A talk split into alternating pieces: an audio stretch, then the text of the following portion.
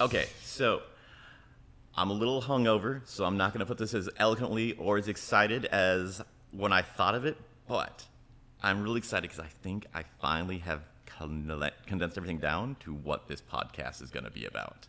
Okay. It's going to be basically whiskey fueled podcast on how I'm learning content creation and how learning is the fun part. Absolutely. I like that. Yeah. So I'm looking forward to having you help me refine that. But last time we kind of got just on the, the verge of having a clear defined area and it made it so much more intense because it was it wasn't so deleted. And this past week thinking more, I have a better idea of exactly all the things that we seem to be reaching into that we're excited about and all the stuff that just felt like filler and it all falls at least in this area. I like that.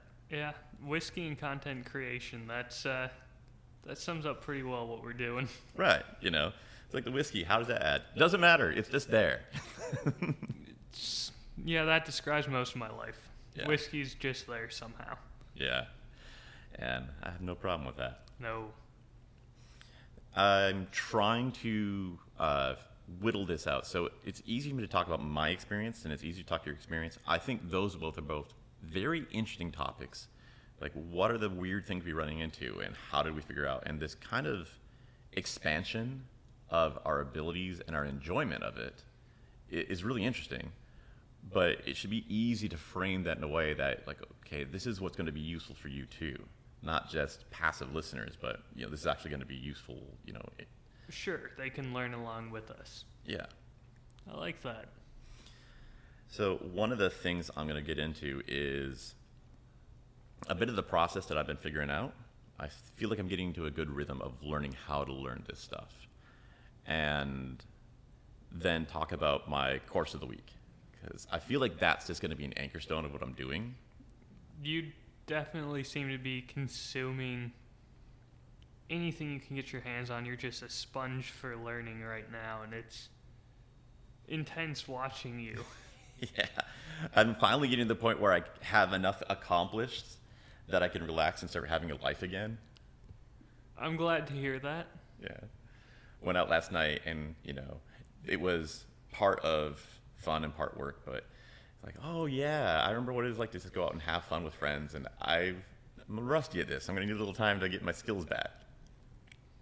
It's also refreshing to take a step away from work and relax and breathe easy again for a minute, and then you can come back into it refreshed and ready to seize the day. Yeah. That Maybe not the next day if you're hungover, but yeah, I, I don't like that. That's something I'm getting better at, but you know, there's still some surprises. The new low carb diet makes every drink, you know, it's a positive thing. It's like maybe three times as fuel efficient. So I drink my normal Oh, amount. I'm like, no. man, I'm fucking trashed. I- You know, it's not like I want to get that drunk. Like this is how we should be at the end of the night. We're already there after like two drinks. So I need to get more practice of dialing that back.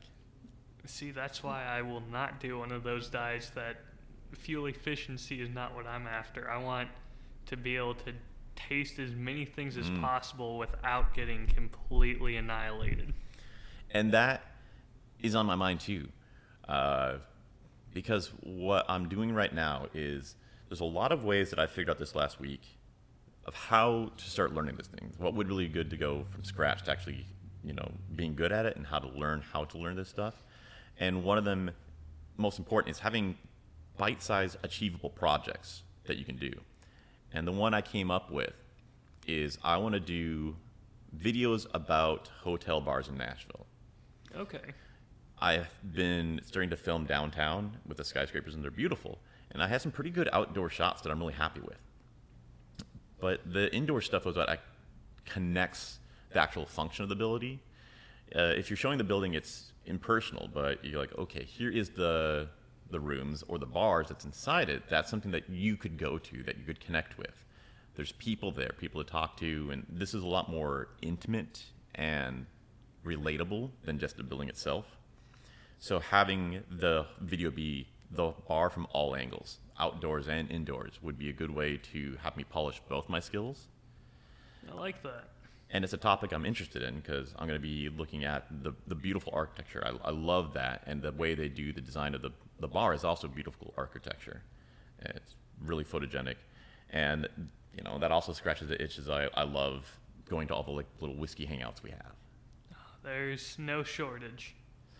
So one of the tricks with that is.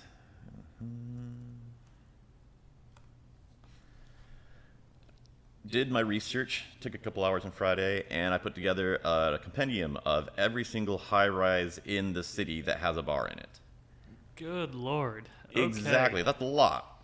And I'm getting messed up after three drinks. I need to have more, like, taste this drink and taste that drink and be able to actually do this work instead of, you know. I feel like I'm a scuba diver who only got 15 minutes of air in my tank. Yes, and at the same time, my mind's going to like travel sh- channel shows like uh, Anthony Bourdain. He will have to try how many foods in one day Yeah. because they're only filming in this country for so many days and then Mhm. they're gone. And he goes to a restaurant, they want him to try six, eight different dishes. He'll try it, and then a lot of the time he'll pass it on to someone else in his film crew. Yeah, yeah. You don't have that. And I just would not feel comfortable with not finishing the drink that I ordered. Yeah. It's an interesting predicament. So I might just, you know, on days I'm working on this, I might do the, the normal carb diet, and then the rest of the week be doing my, my fuel efficient one. Either that or you just need a friend to help you carry some stuff in and split drinks with him. Yeah, it will be really helpful to have a partner to go do with this. So again, gonna miss you in Minnesota, but maybe we'll get some, you know, guest episodes when you visit in town. Absolutely. I'll be back. For now, I'm actually realizing uh, that it's probably best for me to start off going alone. Uh, Wednesday, I tried my first run. Yesterday, I tried my second run. I, I went with Cole on Wednesday and Dustin on Friday. And both times, I'm so distracted by, you know, I, don't like many, I mean, I like everybody, but I don't really get mentally engaged by many people. And the ones I do, I'm like, I'm so engaged that I'm completely distracted by everything going around. So I didn't get a whole lot of, you know, work done. It was great to see him though. But I think for the beginning, I need to go by myself to learn, and then after I've gotten to a rhythm, then I can start including people to have them add more spice to the experience. Sure, that makes sense. This is actually the core thing I wanted to get into, making contained projects that are doable at your current ability level from A to Z. So incredibly helpful. You know, the reason why I couldn't really focus, you know, on my friend or this is because this is such a good idea. I am overwhelmed with so many things to think about, so many, you know, questions, and so many ideas. That is the feeling of me learning content creation really fast. The fact that it's so much coming in like a fire hose It's that I don't have. You yeah, I don't have enough to have a focus it. conversation. So that's a great sign. That is, and I look forward to when you have gotten to the point where you can take all that in already, have it within you, and knowing which tool to use from your utility belt from all these classes, and Yeah. you're gonna have a very good finished product at the end of this. I can tell. I'm starting to feel things connect together. The beginning of all this process, it felt like having a, a hint of an idea and a whole lot of excitement and passion. Like you could see something, feel you love it. But every step taking trying to make something, you just hit walls. It's like, okay, I have this feeling. How do you put that in video form? Like, okay, well, I don't know that. Like, then you get a little bit, okay, I learned from this experience or that person or this class that doing this would express that. Like, okay, oh, fuck, how do I do that? And you end up in this chain of, well, in order to make this shot, I need to go there. Okay, well, in order to like have it look right, I need to edit this out. I don't know how to even move my cursor in the editing program, and it's just this snowball of you.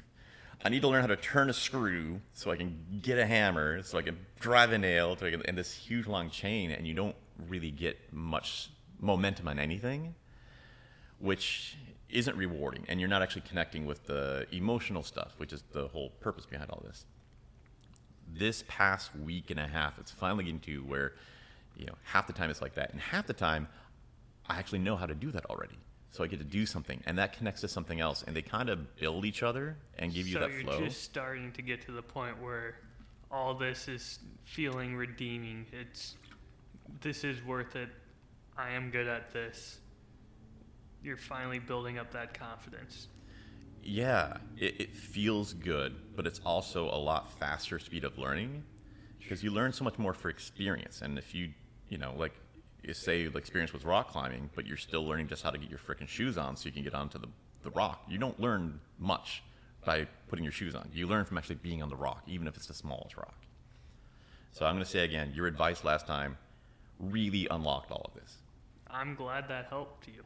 Look at what you have can do right now and do 85% of that and get moving.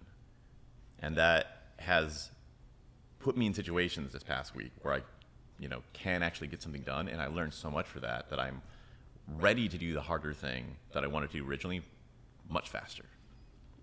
And like I said, that 85% is going to keep growing and growing, and pretty soon, 25% of what you do was originally your 85%. Yeah, yeah. So this hotel thing is my, you know, 85%. It's an idea I had that could connect all together. And what happens is there's the, the main meat of what you're trying to do. And you learn how to do that. But there's a thousand smaller pieces that are equally important that you don't think about. And you would never learn unless you were trying to actually get something complete. That, you know, that last 5% that stops you from having the last thing. So obviously, for doing this, outdoor shots need that. Great. Indoor shots.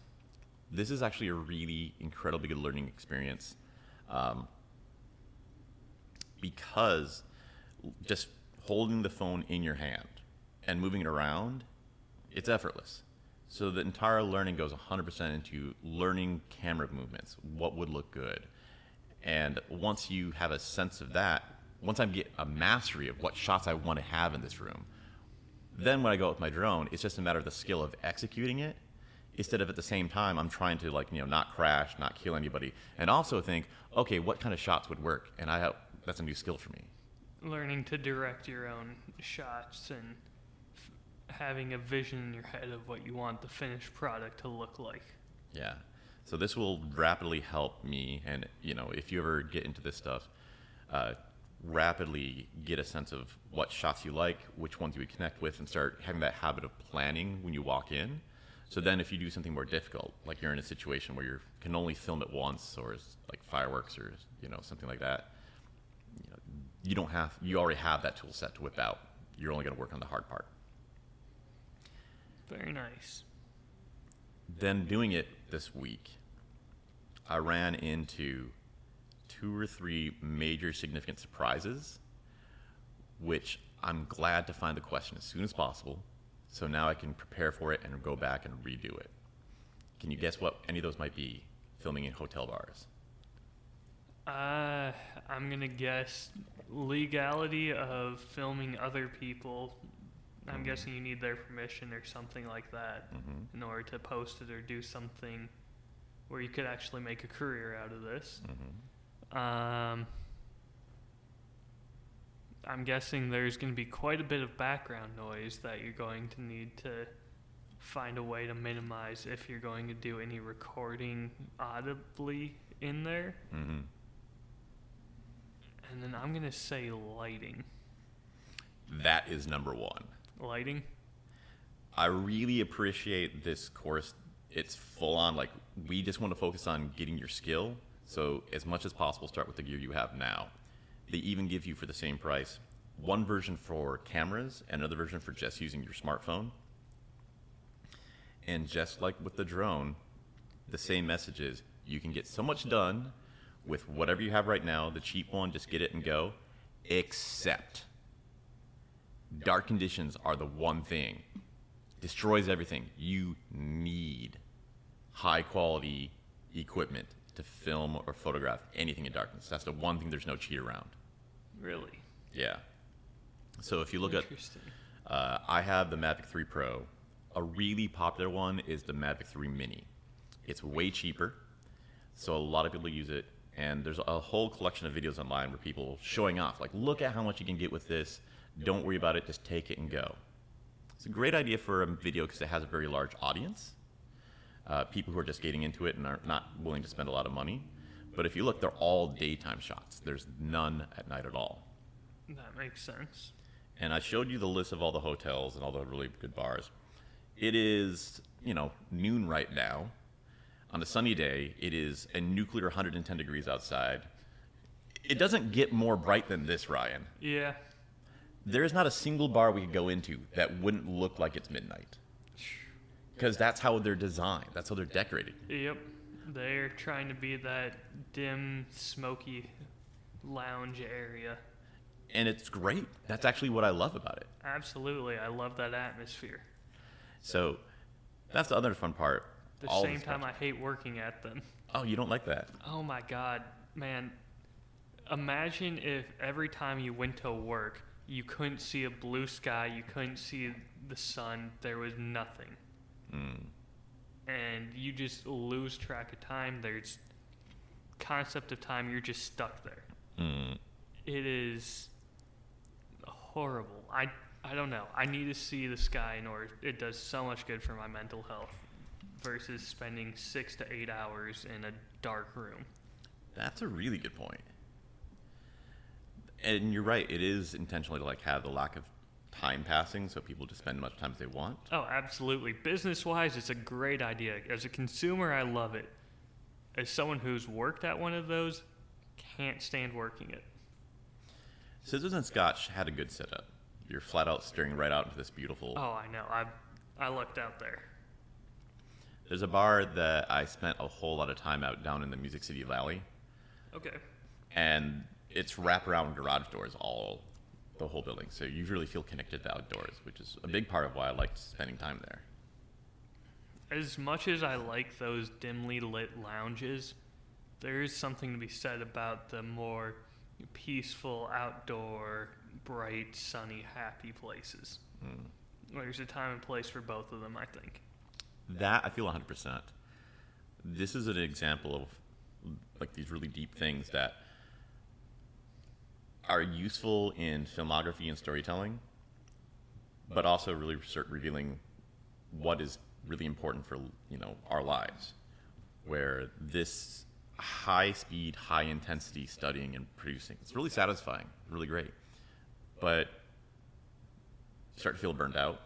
Took some time off, and it's like, okay, this complete quiet time of doing absolutely nothing is also important, and that matches the vibe of these bars. It's nice to have, you know, that warm, friendly bar, and it's also really nice to have these completely dark ones where you kind of just get to uh, turn your mind off and let go of worrying about what's happening an hour from now and just be, You're disconnected from everything. yeah. Absolutely. So no, none's perfect, but you know, having that mix of both, it's huge. Balance is important in everything. So yep, you hit on it. It's the lighting is the number one thing.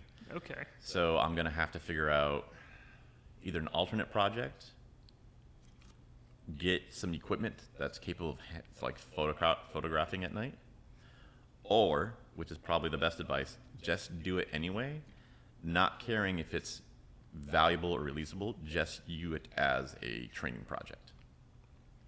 Or I would say go somewhere that isn't dark and practice there first.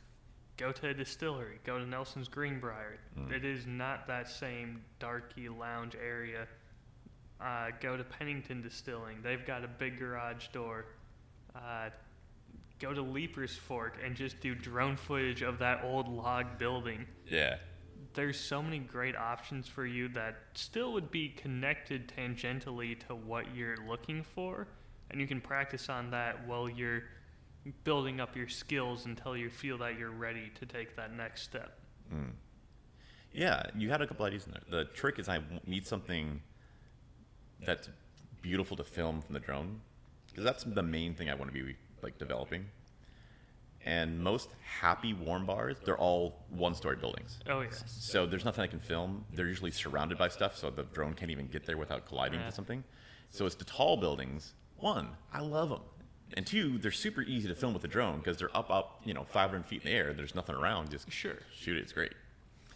Uh, but Leiper's Fork, it's out in the middle of an open plain. I could totally do that one. I think that one would be a great one just to go practice, and I'm sure those guys would love it and love to get some of the footage themselves, even from you. And that's an easy place to get uh, the other issue. The people issue you're hitting on completely. That's number two. And there is, you know, we know each other. If I was completely strangers, Leipers Forks, like we have so much shared interest, we'd become friends really fast. So going there and, you know, very quick way to learn that stuff. I mean, the last time we were both there together, it was Sir Paul, I think, came out and brought a bottle with him and joined us sitting by your tr- uh, truck and drinking whiskey out of red solo cups. Yeah, that was a fun day. Very much our people. They, I think they would be thrilled that you've taken that much of an interest in them. And again, I think they'd want to get their hands on some of the footage themselves from it. And since it's something I care about so much, starting off and doing these projects for free, there's a certain point where it's a bad idea to do, but at least once, it's such a massive amount you learn that I could recommend everybody do it. Just pick something. Don't worry about it's going to be good enough to be paid for it. Don't worry if there's a market for it. Just pick something and make it because you will learn so many things you didn't know you needed to learn in order to complete that whole circle. And Leiper's Fork, if they get any value, out of it all, I'll be happy that they're getting value out of it. Not worried about, well, I don't care. Why did, you know, Bridgestone not give me some cash for this? See, my mind is the asshole mind that's saying, don't do it for free. Do it for a dollar. Do it for a drink, something. Mm. And that way you can go to the next place and say, hey, I got paid to do drone footage for a distillery before. Would that be something you're interested in? yes, it's also a good idea, yes. They, you don't need to disclose how much they paid you. That's in such fuzzy realm because I swear the whiskey Everyone industry is so that. friendly that you could walk in, just walk in today, be like, hey, um, I know, but could I have a free drink? And there's at least a 50% chance to be like, ah, fuck it, here you go. They don't know you. There's literally nothing going on. They're like, yeah, okay, it's hot today. I don't know. I, I don't know if they don't know you. I think if you build a little rapport with them, there's a chance. I think if you were a stranger and walked up and said, "Hey, it's my birthday," there's a chance they just pour you one without you asking for it. Yeah, it's it's a great industry. I felt that the rod too. This is what makes having whiskey a part of this not seem like it makes sense, but really so connects with storytelling so much. Oh, absolutely. I mean, that's the number one thing to do while you got a drink in your hand is tell a story. I wonder if the culture is a little different in you know things like gin or you know brewing, where you have alcohol and you have all the same fundamental things, but maybe the vibe would be different with the people. I feel like at this point in time, most of the people in this industry are doing it because they have fond memories where it's either them and their dad drinking a beer, them and their friends having rum and coke, something like mm-hmm. that. They've got some personal connection that made them go, I want to be able to help provide this for others. I've yet to find someone who doesn't have a story like that in this industry. There's still the different nature of it. Like I always talk about, uh, it's actually happened on Wednesday when I was checking out the bars. Some girl walks in, and I can tell by the way she looks, she's looking at me that she likes me, and Emily just starts being completely rude. And, and my first thing is because I've had enough experiences, like, so are, are you from California? She's like, yeah. How do you know? Yeah. So I would not. I don't know, so I'm not going to pretend I know, but I wouldn't be surprised if you say went into, you know, gin distilling, and you know, there's a lot of people based in California that they would have that connections, like you're saying, but the they connection would, just would be express it differently.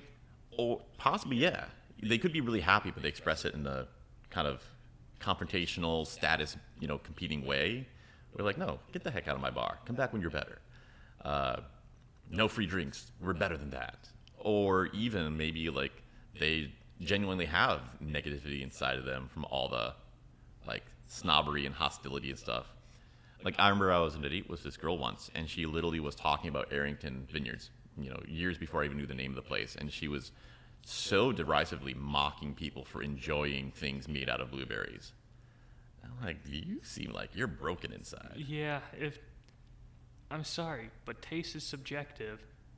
The only wrong opinion you can have on taste is saying that someone else is wrong. Yeah. The lack of ability to enjoy stuff is the really the only flaw I can comprehend. And I mean, there's drinks out there I don't enjoy.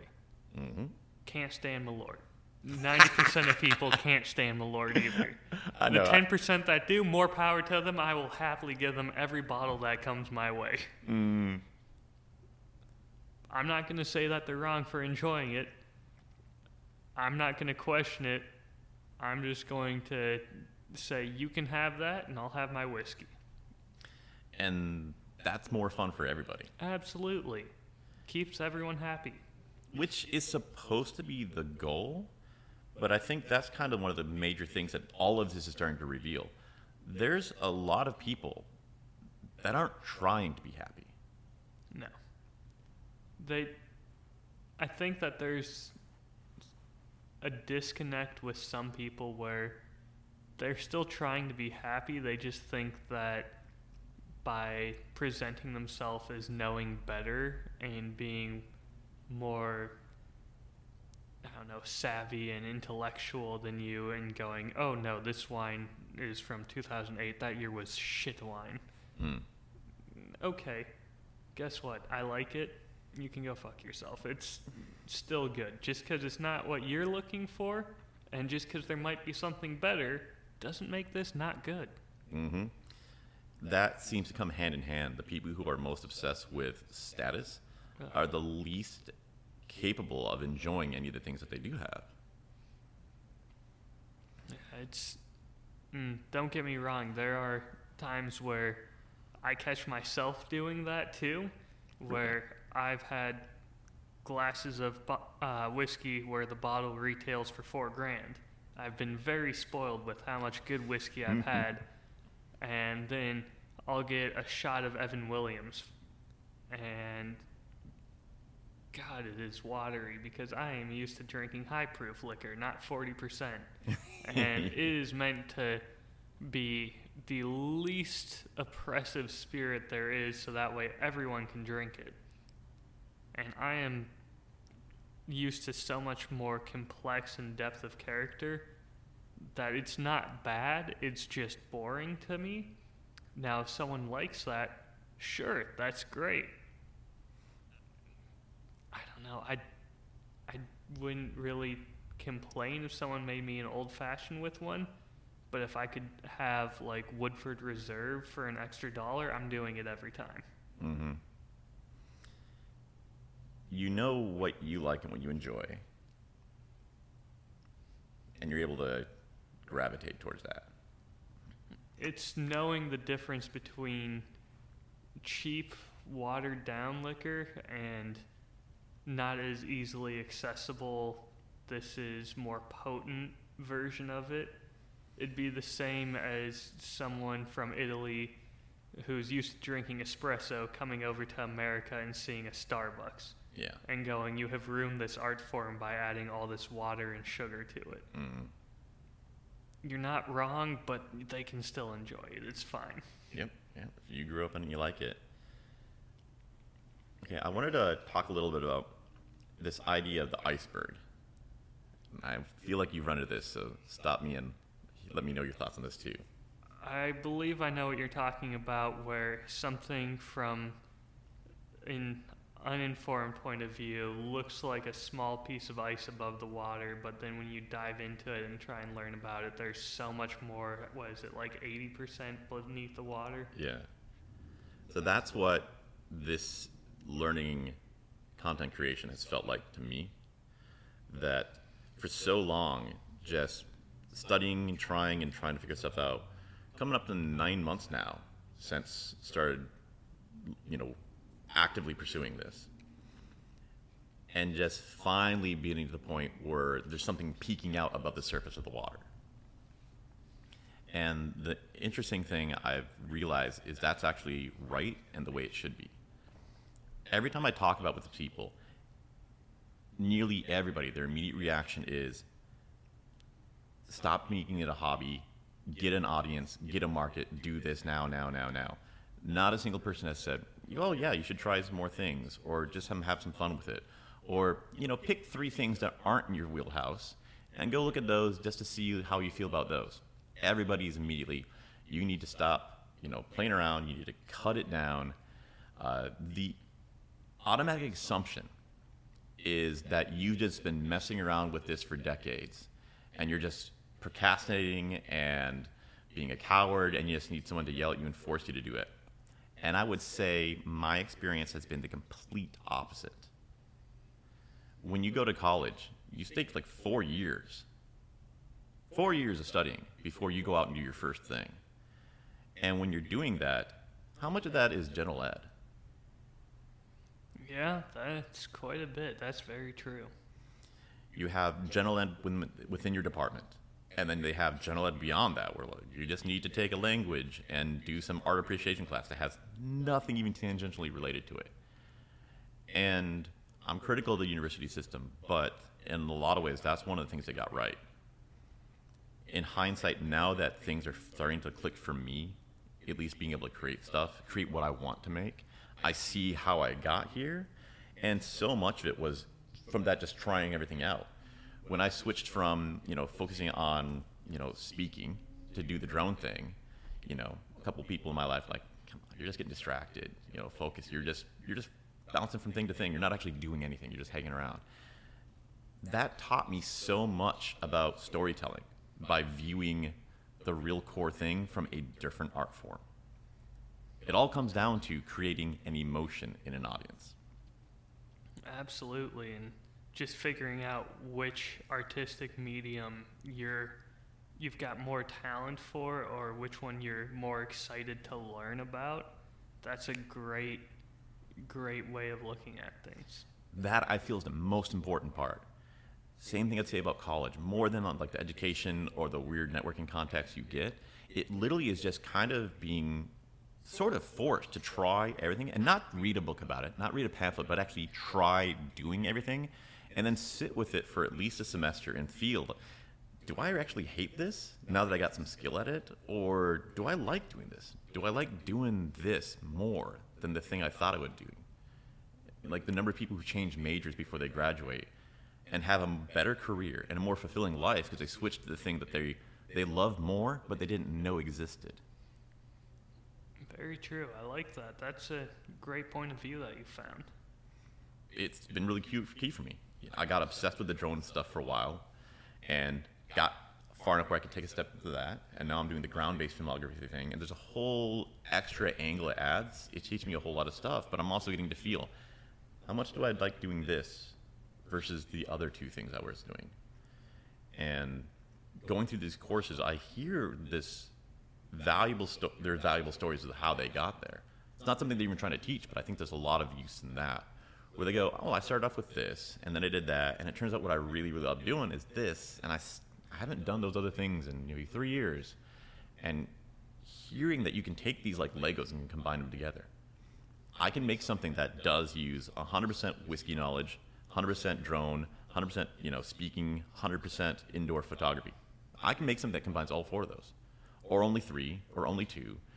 So really, just diving into everything that seems like it might be interesting or might be useful, giving yourself a solid year to just do your general ed.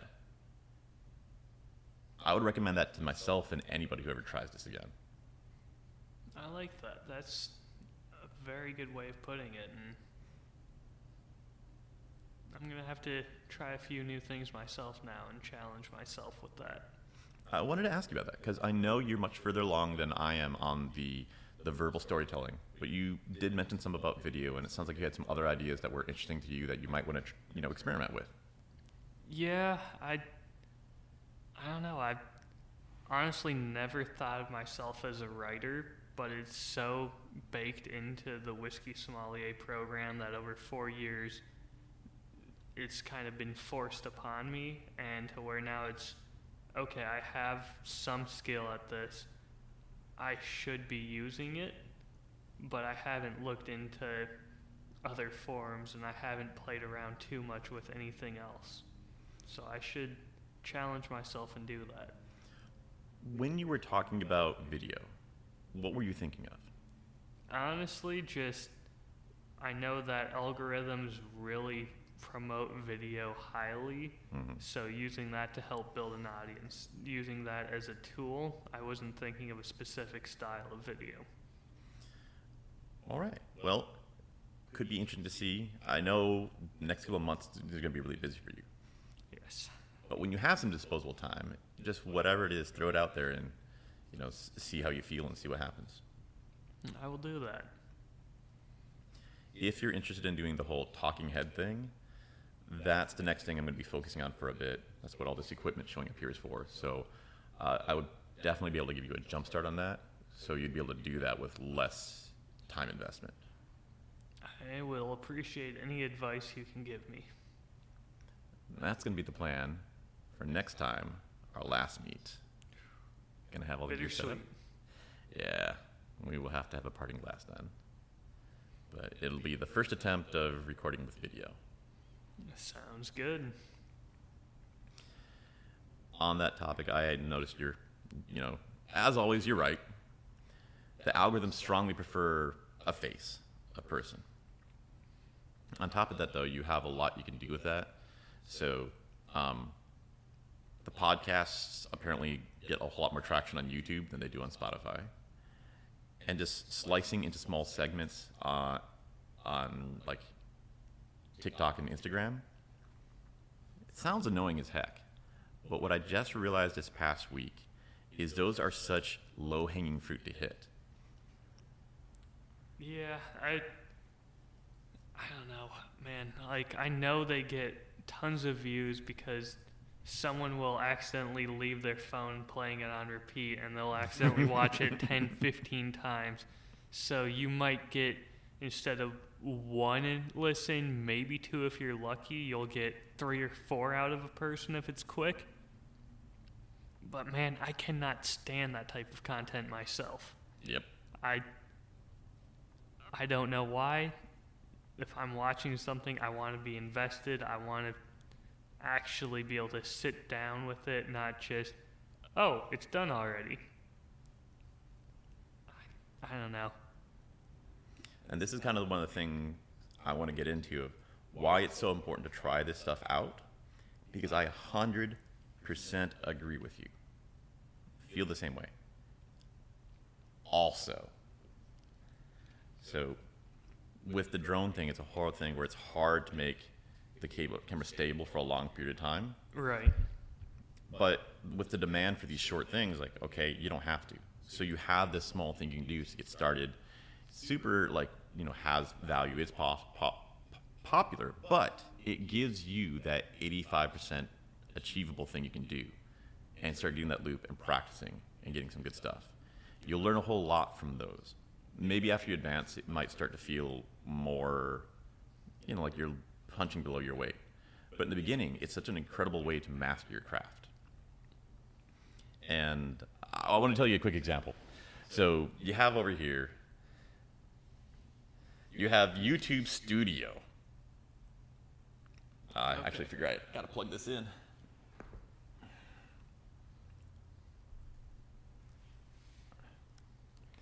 Cross your fingers.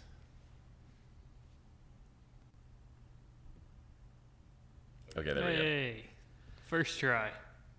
So this is YouTube Studio, and first time coming into it, there's all these super helpful tutorials from YouTube that want you to help you out with doing this.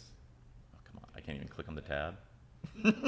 It's kind of hidden by that bar there. That's not really help. Oh, there we go. Okay. Oh my lord. It embodies everything I hate about YouTube. So much condensed. Like, look at the thumbnail. Yeah, that looks so bad. Do you think that there's a single straight person in this entire video? I mean, it's not even that. Just God, everyone looks so artificial there, Mm-hmm. and it looks like a really just shitty lasso tool on Photoshop to outline these people and cut them out of a picture. the low quality aside, that I can give a pass on. But you watch the video, every single person in there is disgusting. People like I would just hate to be in a room with for more than five seconds. Just fake, soulless, You know. it's a token character. It's not a real person. They're just throwing it in there to make them seem diverse and everything. yeah. But these are they're they're children, and the whole point is like they don't have a topic. It's not like I'm using all my skills I've got to like for storytelling to tell you about this important thing or this skill I have or this experience I have. Like they're kids. They don't have any skills. They don't have a perspective. They have nothing to say. So all it They is is may have gotten lucky and had something go viral, and now a, a ton of kids watch them for no reason. it's all empty. And this is what, you know, the huge amount of volume, you know, it's like if you're trying to sell McDonald's burgers, you know, it's the back, maximum amount of units that are out there. But that's not what most people do. Most people aren't going out to dinner for McDonald's. It's just the, the biggest thing to show. And if you want to make something that is completely neutral, that would apply to every person, then these people who actually have no soul is what you'd go with. It's like what I described Evan Williams as before. It's as unoffensive to as many people as possible, so that way no one will be turned away from it. Yeah, it was just completely empty. Completely But to you and empty. I, who have dove a little deeper into this, it's boring. this it goes to the point where it just feels insulting that humans are capable of being so much more that wasting your time making that stuff or watching that stuff having that promoted and held up i find offensive. Yeah, it's that is a little shameful. so that's how i feel about those whole reels. The point i'm trying to get at is completely right i completely agree with you. Also both exist. So youtube probably the mass the vast majority of creators on youtube are this style of person we both disagree with that Yeah, But your stuff exists as well. And there's entire communities of people making stuff like that. It's a whole nother world. You don't have to interact. And those short form reels on Instagram and stuff like that, same thing applies. The stuff you're talking about that bothers you completely exists. High quality, meaningful versions that exist too. And it's such a good learning stone. Who knows? Maybe I can use this like a fishing lure and drag some of those people over from the dark side into the light here. That's sort of the point of it. They're kind of 15, 30 second trailers. And if you're, you know, like practicing, you know, recording unscripted stuff, maybe right now 80% of it you wouldn't be satisfied with, but 10% of it was. Well, great. Well, you easily have 30 second bites that you can take right now, put a flag in the ground and use, and you'll learn all the little details of completing that loop. Like, well, I didn't know I need to think about this or that until I actually started putting something out. And you have that right now. Interesting. Okay, I think I'm gonna have to make a channel. Give it a shot. It's a good education. I just went through this very loop myself this week where I'm banging my head so hard on trying to get these edits for these, this, you know, 30 minutes of footage that I got edited down to a two minute thing with, you know, 60 cuts of a bunch of things that are six seconds.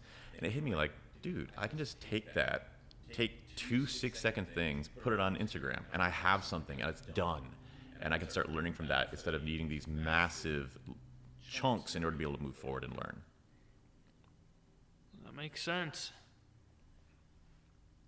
I hate to say it, but you're convincing me. We can raise the bar, Ryan. Yeah. Okay, let me figure out where I went. I want to start showing you some examples now.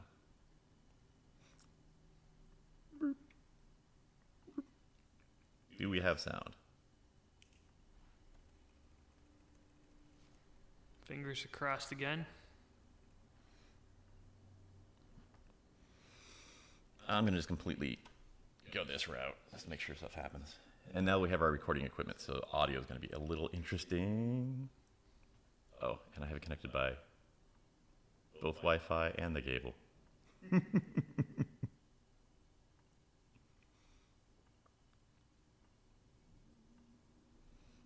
All right, maybe this isn't the whole thing, but we'll try.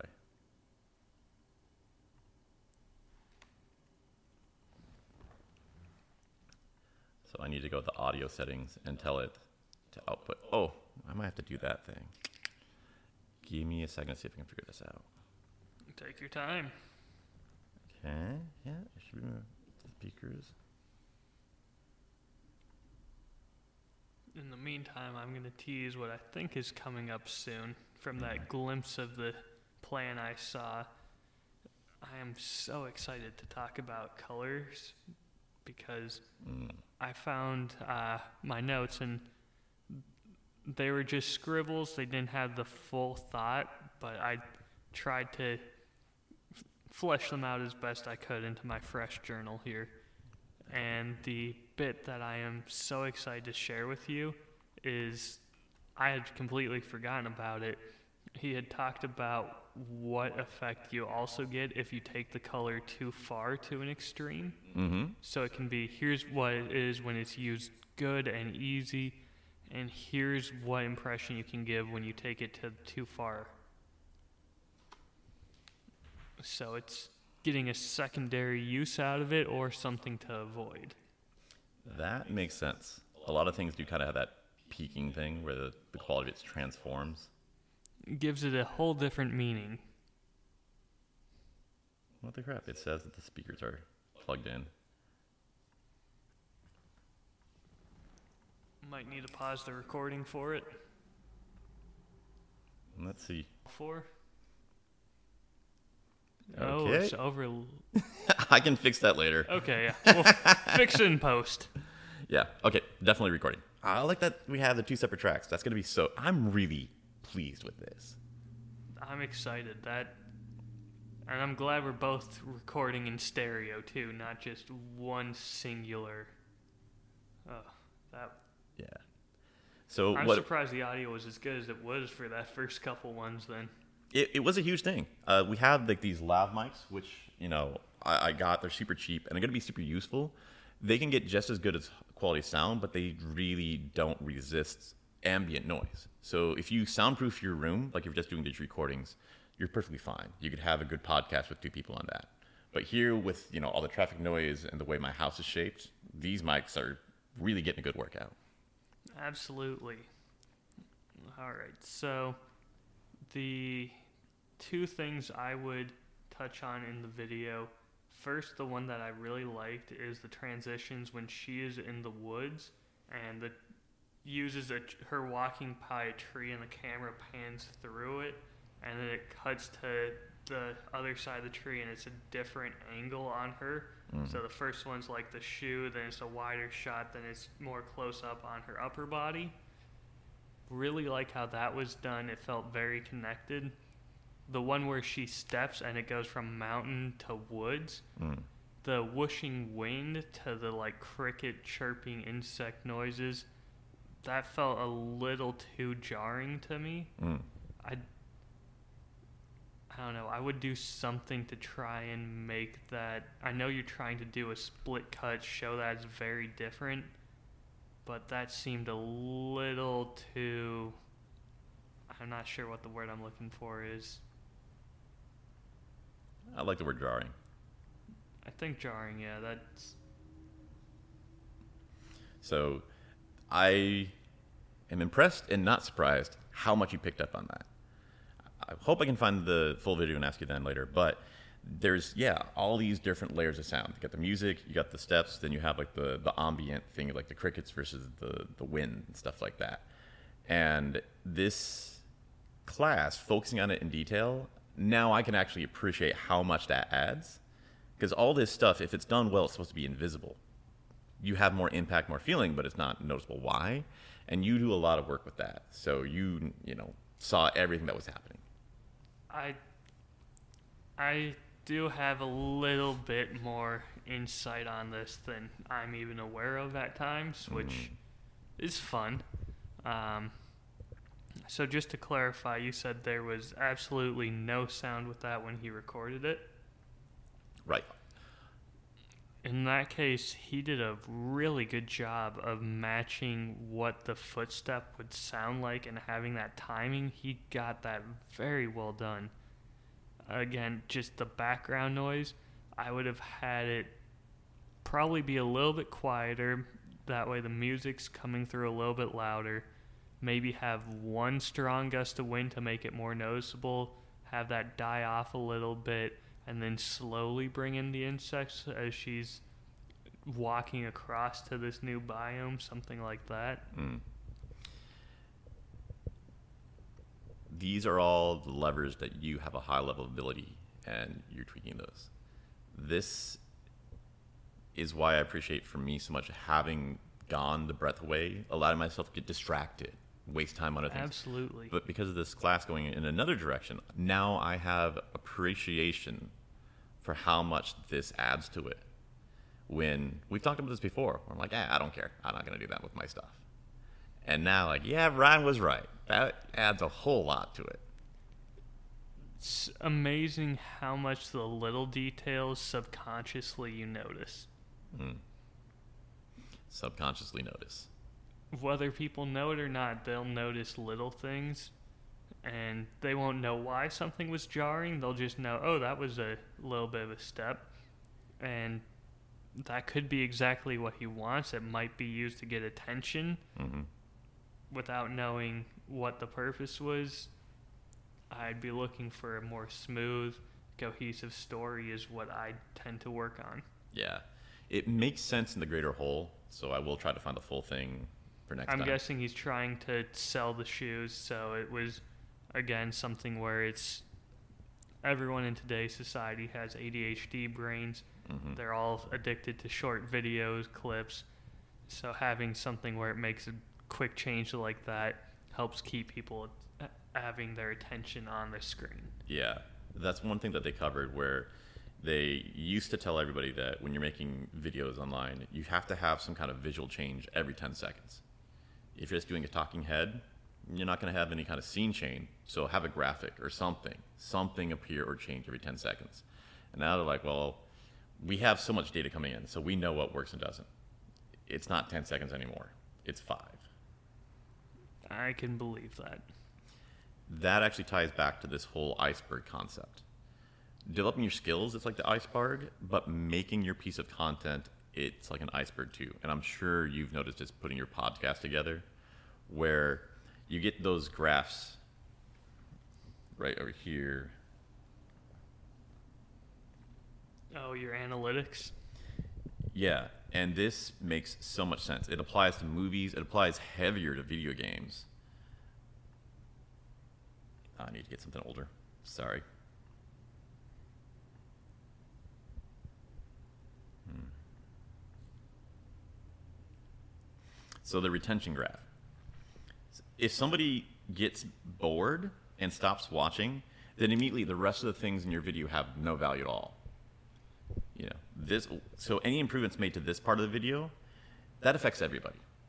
Improvements made to this part of the video only affects 30% of the people.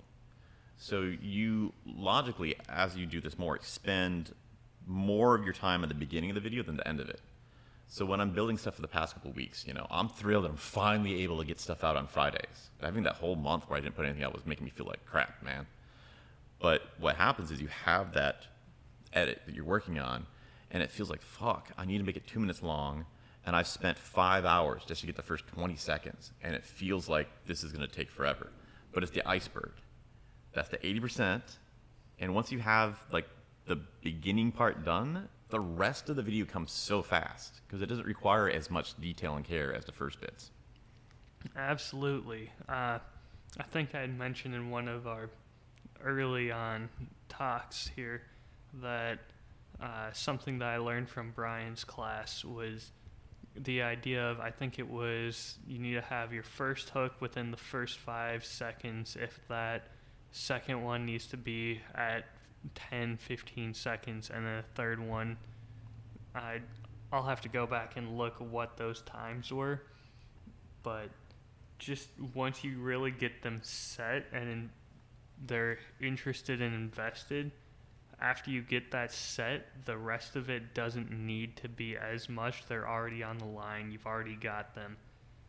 Once you get that uh, level of attention, they're far less likely to break free and get distracted from it. Yeah. So you have to invest in the beginning of your video, and the rest, you know, I'm almost think it's almost like the beginning part is 80% work that you have to invest in your audience. And after you've made that investment, then you've earned the right to spend the rest of the 80% of the video doing what you want to do or talk about or share or make. But you just got to pay that price first to get in. Absolutely. So I had a lot of thoughts on that. I really like that idea.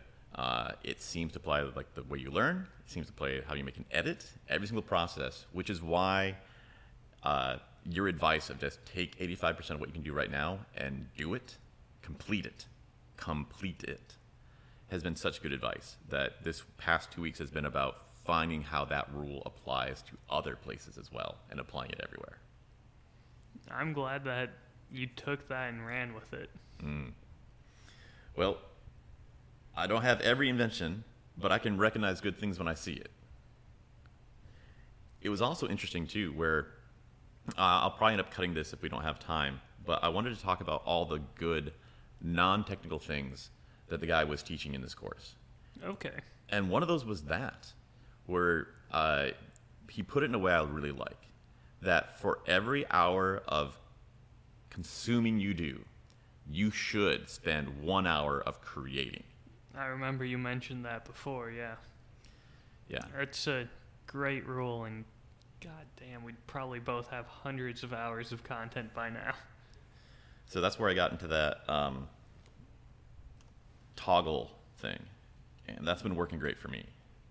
I have an app on my computer so I can see an icon to tell if I've turned it off or not. But I've been tracking throughout the week how much time I spend on studying courses. Now you could say Sure. that's you know creating because you're putting in effort and it's not it's not passive, but I'm that's in the bucket of something that's easy for me to do. I sit, I just go uh huh, uh huh, uh huh, take notes, think about it. I don't actually have to make anything.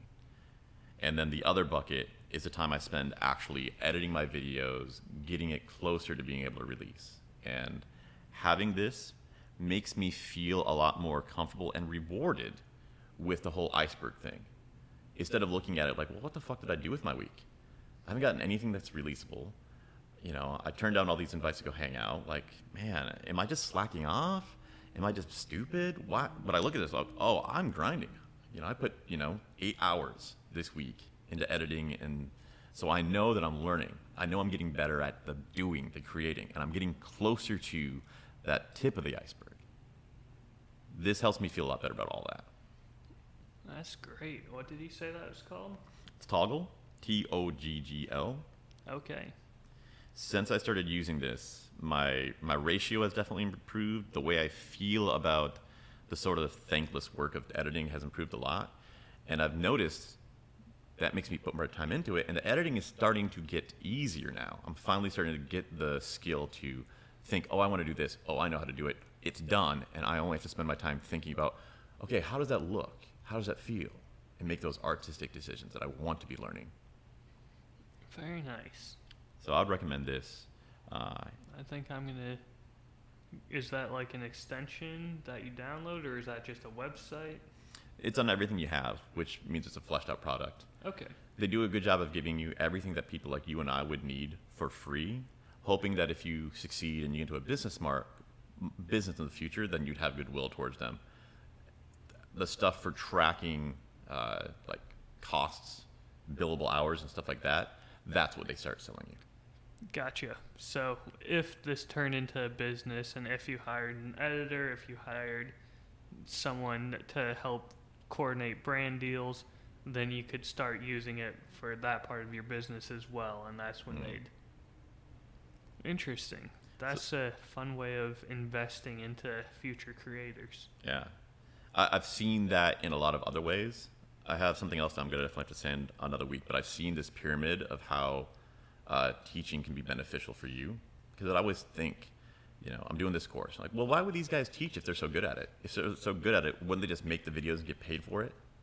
And wouldn't they want, not want to teach other people that have more competitors in their space? But there is a thing where, you know, there's people who don't know. You give them the basics for free. The ones who are good at it actually take that learn it and get good enough to like you know get their first job. Like okay now there's more people who are good enough to get their first job. They have some funding that they want to invest in. Okay i'm going to make a second tier of courses that i'm going to charge money for.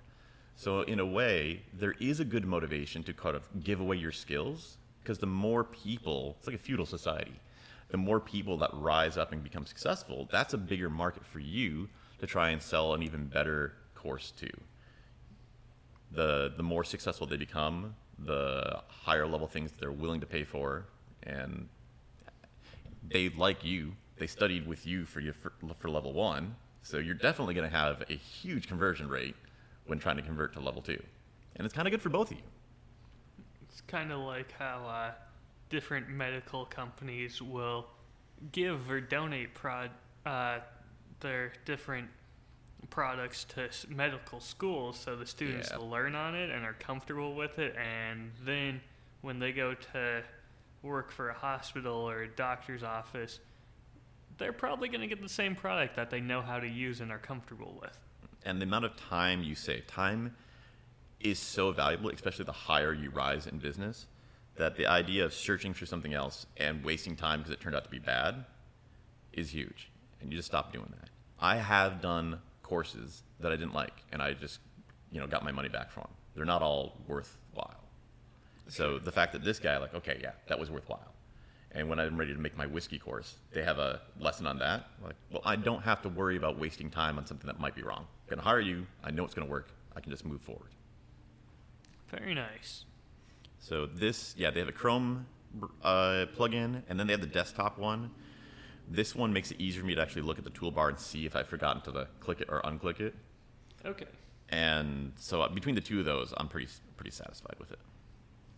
does it work on mobile as well I believe so too. perfect That's one thing that's exciting that there's the whole mobile only creating ecosystem, which I'd suggest to you as one option to look into. For anything other than night, doing your, your podcast videos, you can record with your, your cell phone. That's what my stand over there is for. gotcha And you can edit pretty much all the edits you would need to do for a speaking thing on your phone. There's editing software for that. It's a lot simpler than DaVinci. You could do that. And uh, you'd have your time tracker on there. You could have completely like that. And also, when you travel, that's the only piece of equipment you need to take. super lightweight.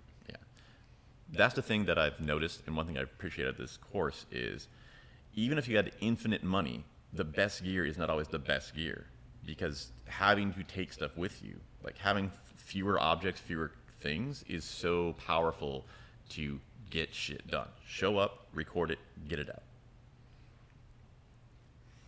I think my next investment's going to be one of those lav mics, just so that way I can do more recording.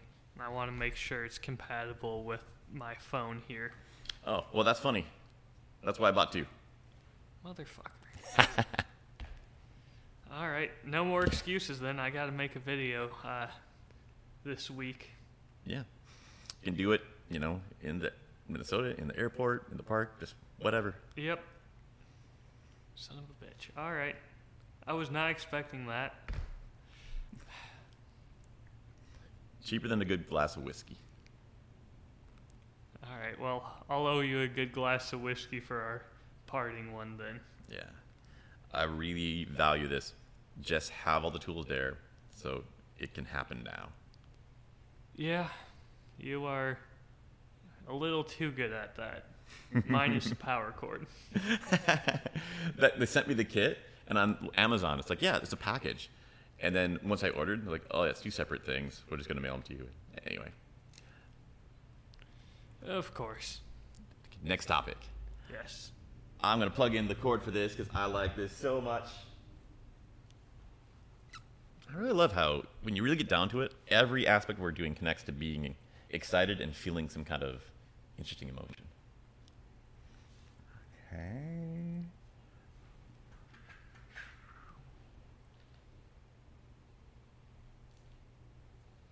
It is interesting how these early conversations start out with you asking me more questions and me telling you past experiences and everything. And very quickly, you have become more of the expert than I am on a lot of this.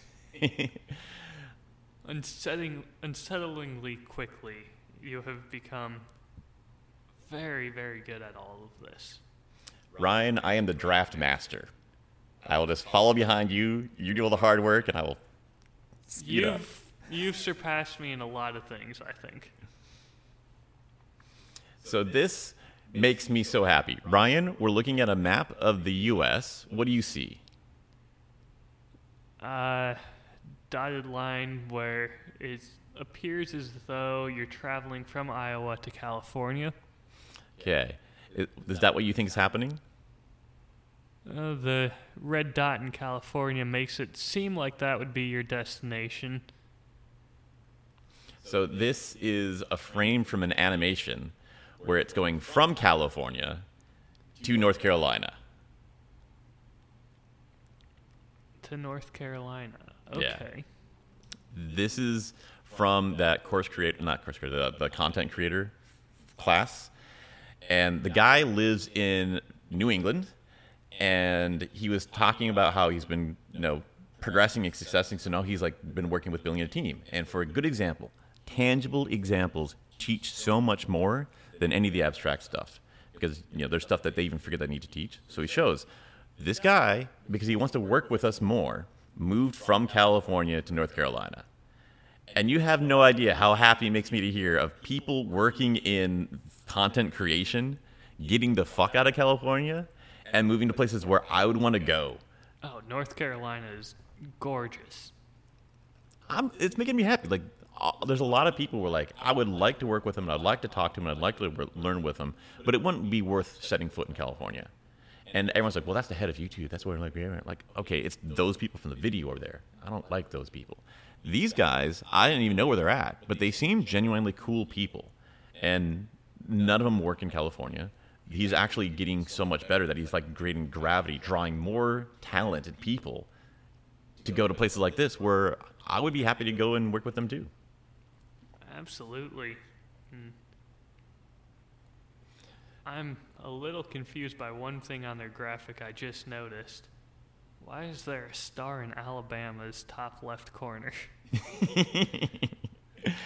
Yeah, the, the whole thing like a speed, just get it done. I think they took a map and like, what? Yep. Just good enough. Interesting. Interesting choice, but hey, it works. I do feel like validated on my ability to tell what people who are smart and talented that I should be learning from and people I shouldn't. Um, this week, he had a, like an online call. So pretty much every course I've done, it's a normal thing that they have, and it's a smart idea. But they'll have one hour a week where the the guy will do like an online discussion. It's like office hours type thing. office hours. That's a great word for it. And some of them have been like so-so. Uh, one guy, he just played a video and hung out in the chat. So like very minimal interaction. Sure. Uh, I'm sure they all have an off week or something where it, they needed be a little less engaged. yeah, certainly not complaining. Having like them there, so like if you wanted to get into a bigger discussion, that opportunity is there. That's huge. It's a great idea. But it had an extra bonus for this guy. I went to his first one on on Tuesday, and holy fucking Christ, Ryan, the amount of enthusiasm that he has for this makes me so happy to see. That's fantastic. Going through the courses, you, you have that kind of questions like, well, was this recorded three years ago? And now, like, it's just abandoned. it a little burnt out? was he like, okay, got to put on a happy face for the cameras, and then once it's over, I can go back to my other life? And then the other thing, which makes me especially happy, is like, okay, he's reading weird word word for word a script, you know, but like if he's actually sitting in a room, you're like, how much can he really talk about this stuff? Hundred percent. The guy's like, yeah, I'm off camera. I'm just, I mean, off script. I'm just talking, answering questions of things. He's gotten so good by doing scripted things like you do that we hoped it transferred over. It made him really good at just doing live, flowing discussions because there's so much overlap between the two. That's great, and great to hear that. That will definitely help me out in the long run. And I like that idea that this is where you can actually end up being a happy person doing this. Uh, the whole idea of like, okay, why would you sell this unless you're incompetent? Like, no, there's a good explanation of why you would. You know, making money, but also like doing this. They're like, okay, do you eventually just start to sell out and make tiny little Instagram videos or weird woke YouTube videos, just whatever sells? Like, he's living his pretty like you know financially successful life still doing this out of excitement. We got to the end, and he's like, "Okay, this is gonna be an hour, but like my camera, it's not fully charged, so it might cut out early. And if it does, that'll just be the end of the meeting." Forty minutes into it, cuts out. Sure enough. Two seconds later, he's plugged in his laptop. That was actually a really good question. Let's get into this anyway. Goes on. You know, he's like, he's like, "Oh man, it's been an hour." These are really good questions. And he's like just so enthusiastic about the creation, the teaching, and all of it. You know, That's so fun. every cornerstone of what I believe true success is. That was great to see. I love hearing that. That's it's rare when someone really gives you a look behind the curtain like that and it lives up to your expectations. Yeah, that's a very good way to put it. I was I was happy to see that. Um, and in the course, and especially in this like office hour, you know, towards the end, he's getting stuff like there's all these things that are adjacent to meaning of life that are just complete gems coming out that go beyond just okay, how do I make money? How do I make videos that are popular? Um, I think I had a list of some of them right here, but I just want to hit a couple. If I can navigate this guy.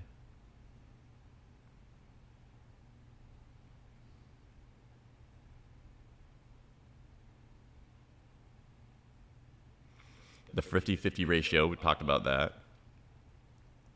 Uh, he had a good thing of talking about like marathon versus sprint, like the whole burnout thing. Yep. And Pace yourself a little bit. yeah. The metaphor I like, it's like if you're trying to, you know, say you're going to try to fill up a bathtub with a bucket, and you're going to ask yourself, how long does it take you to fill up the bathtub? It's like, okay, well, it takes me 20 seconds to pour the bucket, and it's going to take 500 buckets. It's like, well, you're not just going to pour the bucket and stand there. The bucket becomes empty, and nothing more comes out of it. You have to go back and refill the bucket before you can do it again. Most tasks in like in life are like you know a hose. You just keep going, you grind, you grind and grind. But anything creative, you have to refill that creativity. And the suggestion he had that I found really interesting was run versus walk. Just keep doing your work, but find something that's like a walk pace. So you still like feel connected to it and you start regenerating that love of it by doing it in an enjoyable way. So, for example, in drone photography, it's so important to film things that are famous icons that other people know about. It's like, fuck it. Go out, film some trees. Film something that you like that no one else cares about. Um, stuff like that. And I thought that was a pretty interesting idea. I like that a lot. That refilling your bucket, that makes complete and total sense and is great advice on how to avoid burning yourself out and turning this into just another job. I've heard a lot of people talk about this concept, but they say, okay, take some time away from it. You know, go hang out with your family, go to the lake. But saying, keep doing your art. Just do a relaxed, purely, you know, for yourself version of it as a way to refill yourself actually seems like that's even a better idea. Yeah, that's that might be the best advice I've heard in a while. That is very profound. Okay, I want to show you one last thing and then get into the, um, the follow up stage. So, th- this is actually kind of follow up. We tried that idea, the whole zoom in and zoom out. I wanted to get your impressions on that.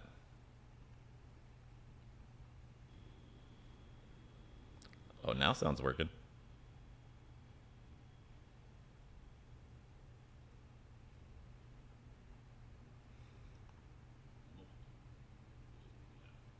And one of the most interesting things was it really turns out that the only time that a standard camera is any better is when you're outdoors. So for inside. Oh, this is the unedited one. Anyway, I sent you the edited one. Okay. Did you see it? I did not. Where when did you send that to me?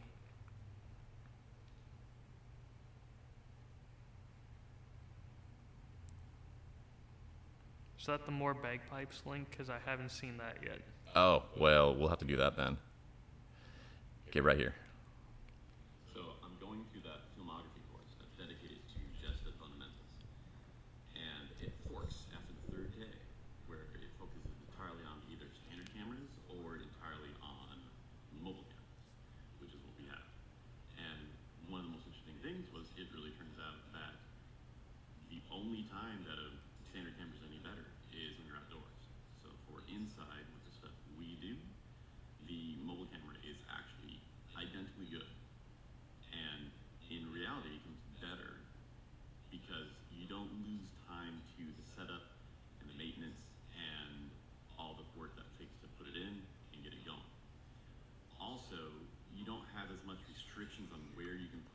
Okay, that's enough to get a feel for that effect. Thoughts? Do you remember how much of a zoom you did on that effect? Yeah, I was sweeten, jumping between 7 and 15%. I would make it more dramatic. Mm. Because at times it was almost enough to where I wasn't perceiving it unless I was looking for it. Yeah. Having it be something where it's so dramatic that they can't help but notice it would be my gut instinct on it. When it's done well, to me, it really feels like it has a strong impact. It definitely felt engaging and it did a very good job with it. I would say, though, for the beginning, think of it like those shorts where, okay, I've got five seconds, I need to make something just dramatic and catch your attention. And then after a while, you can leave into those more subtle changes. That would be my instinct on it. And who knows if my instincts are any good on this part. No, that sounds 100% right. Uh, okay, I wanted to address that, like to follow up on. We talked about that. That seemed like that might be a good idea. I just tried it out, even like a crappy version of it. Learn a whole lot from. Because then we can talk about it, and you go like, well, okay, there's something there. You should dial it up to 20, 30 percent. Okay, uh, so you haven't seen. done more than 20, 30% even. I would cut it to where it's just shoulder up, and that's all you see for that is just a box around your face. You are real tight, just overly dramatic. Okay, well, we, we have to do the bagpipe things. Oh, yes. I'm sorry, I meant to watch it, completely forgot. Oh, so this sound doesn't work.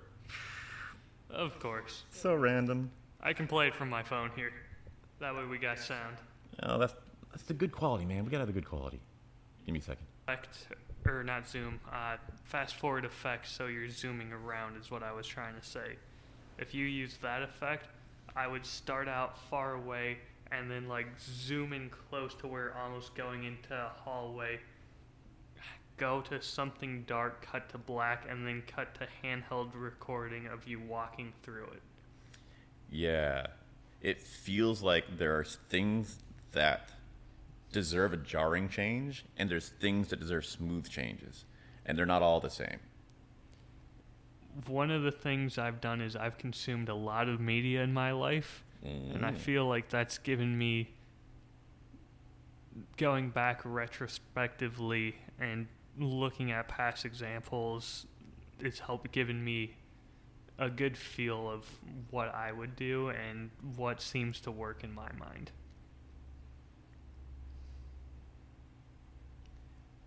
That's not something you can transfer over to another person. No, it is not. It is probably the least helpful thing I've told you in a while. other than the number one thing that directors like to do is watch other people's movies. It has been a very learning experience. That's why I'm so glad to have gotten gotten started with this. Because now when I watch things, anything just walking in neighbor, my neighborhood, but definitely every movie I've seen and examples of stuff that you'll send me, I learn a lot from it now because I'm noticing more than I did before. And you don't need to like everything that's out there is the other fun part. Oh, yeah. So the same way we, you and I both despise the tutorial video on YouTube. I don't like uh, what's his name. Um, did the Budapest Hotel movie? Uh, yeah, Wes Craven. No, um, I know who you're talking about. We actually mentioned him last week. Yeah, I personally cannot stand his artistic choices and directing style. Mm-hmm. I God, what is his name now? It's gonna drive me crazy. I want to say like Wes Anderson or something. Sounds good to me. Wes Anderson, I don't like you. yeah. But Uh, it still teaches you. Like I want to do something opposite of that. Yep, it's important to know. Okay, just because I don't like uh, Pablo Picasso's art, I want to aim more towards Renaissance. Let's look at how they're both looking at things differently, and okay, I should shift to be more like this, less like this. That's the beautiful thing of working in something meaningful or working in art. As long as you feel something, it's always productive. There's no wrong options. It's just what direction are you trying to go and how can we best get you there? Yeah. The only thing that would be negative would be if you felt nothing at all. Well, that just wasted my time. No, even that, I think to some degree is also impressive because if you can create something where it's just flat and neutral, hmm that is harder than it sounds. Creating something that isn't bad but also isn't good. And I, you have a good point. That could be useful in certain things. It's more difficult than it sounds as someone who's tried to do it once just to be fun. Mm. and trying to leverage doing things wrong but in a way to where people still be engaged is not easy. So when something is so bad it's good, Mm. it's also something special there. Fast and the Furious. I was gonna go to some of like the old horror movies like um, Ash versus the Evil Dead. Mm. Yep. It's so bad, but yet it's a cult classic, and they love it because it's so bad at times. It's hard to do it. I had a couple other things, but I'm going to cut those because I really want to get to your thoughts on the coloring.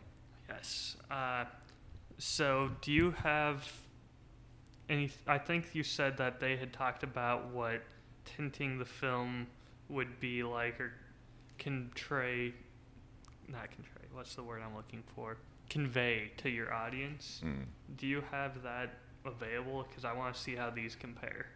Uh, they don't talk about that in this course. It Okay. was this nice 30 minute YouTube video I saw where the guy just sat out with lights, put a model in the chair, and just went through every color and color combination. And we'd talk about what he felt, and you'd watch and get a sense of what you felt too. Okay. So you'll have to tell me how these compare then. Hmm. I get the feeling we might want to. I'll make a note of it somewhere in the margins here. Mm-hmm. Okay, how do you want to run this? I'm going to see if I can find it, but it'd probably take me about 15 minutes. Don't worry about it. Just from the top of your memory, what you feel for these colors, and we'll go with that. Don't don't try and find it. Well, there it is. Send it to me. I'll watch it later. We don't have a half an hour for that. Yeah, So just spark notes it from your memory what the different colors convey. Yeah, the, the interesting thing with the number of times that I would disagree with the person, which I think is kind of the whole point. Uh, one thing I did feel is blue feels more cold, and any of these things you could give it both a ne- positive or negative version, and exploring both of those was really useful. So blue is cold, okay, so that could be bad in a way of actual physical coldness, emotional distant, but it can be good. How could it be good? It could be good in the ways of just logic and knowledge. So a lot of really good sci-fi stuff will use blue because that's, you know, this pure cold, Interesting. beautiful cold. So I do have blue on here and we can talk about that one. I was going to go down Roy G. Biv style and do the colors that way. That way we can keep track of where we are. Do you want to jump in with blue or should we start with the red? Let's go to red. All right. So what does red convey to you? I'm gonna try and go for it on the fly, uh, and do a bad and a good version. Bad would be, you know, anger. Um, to me, it kind of ca- like evokes a certain type of nausea. You know, heat stroke is something I have a lot of experience with. So, like really deep reds kind of feel, you know, almost like sickness. Okay. On a positive tone, what would be the like? So you have to have the negative and the positive version of everything. Uh, for red, certain versions that feel full of energy and possibly warmth, and yeah, warmth. Okay. So what I have from my notes here is as the base level for red, you get feelings of warmth, love, and passion. Mm. So in a lot of more romantic scenes, they'll probably incorporate more red lighting to it. I would assume. Mm-hmm. But then taking it too far, it, uh, it does lead into a feeling of anger or danger. So Danger. When there's like security alarms going off or something, more of a blaring red at that point versus the soft red. Mm. So let's go next to orange. I like how I'm taking it dark. I mean, bad version and good version, and you're taking it medium version and overdone version. That's how they had it laid out in their notes. So I'm. I like hearing this good versus bad. I know you are a little more uh, right versus wrong, where I'm a little more blurring the lines typically. So this Mm. is a fun take on our personalities as well to it. Yeah. I love this whole theme where any topic you get, there can be so many different accesses to it. So, you know, just seeing there's like a whole nother, you know, multiverse to go into exploring on that. The same thing. It's like there's so much potential to explore and it's fun in all of those. Absolutely. I, so let's go stick to this orange. Orange. I would say kind of low energy relaxed. Okay. you know, that just to me evokes the feeling of when you're at night just curling up around your campfire and you don't need to say anything more and you're just happy to be. Interesting. Uh, bad version of that would be just dusty desert feel, like dry. Yeah, dry.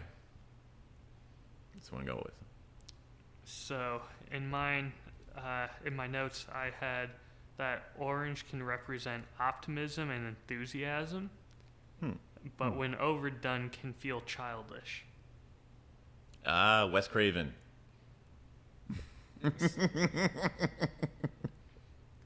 So that's, I really can't think of many examples of using orange as like a filter. Mm-hmm. That was one I was struggling to find. Hmm, I, let me see. There was a few, but it was mostly when there was children involved, like they were standing in front of a bus and you could tell it was tinted orange, like it was a sunset type thing. And so the orange was to, for the childishness of that. Yep, play into the childish innocence and the optimism. I could see that. Um, somehow, just like the high saturation of color can give that feeling. Um, that's been a fun thing to play with. Even if you have the same palette, if it's medium tones, it feels like real life. If it's di- dialed down, it feels like uh, dystopian future. And if it's over cranked, it feels, you know, like childish world. I'm trying to think too. I just thought of a potential good example of this. Uh, Terminator Judgment Day, Yeah. when she's having the dream of the kids playing in the park. I think it has an orange tint, doesn't it? Yep. It's desert. It's everyone burning in the fire. Well, at first and it's optimistic, it's happy, and then it gets that stronger orange to red tint as the explosion goes off. That's kind of fucking brilliant because they're using both, in my opinion, like the negative and positive version of orange at the same time. They're just slowly ramping it up to that extreme. That Mm. is okay. I'm surprised I even remembered and thought of that one. I'm pleasantly surprised with myself there. So next would be yellow.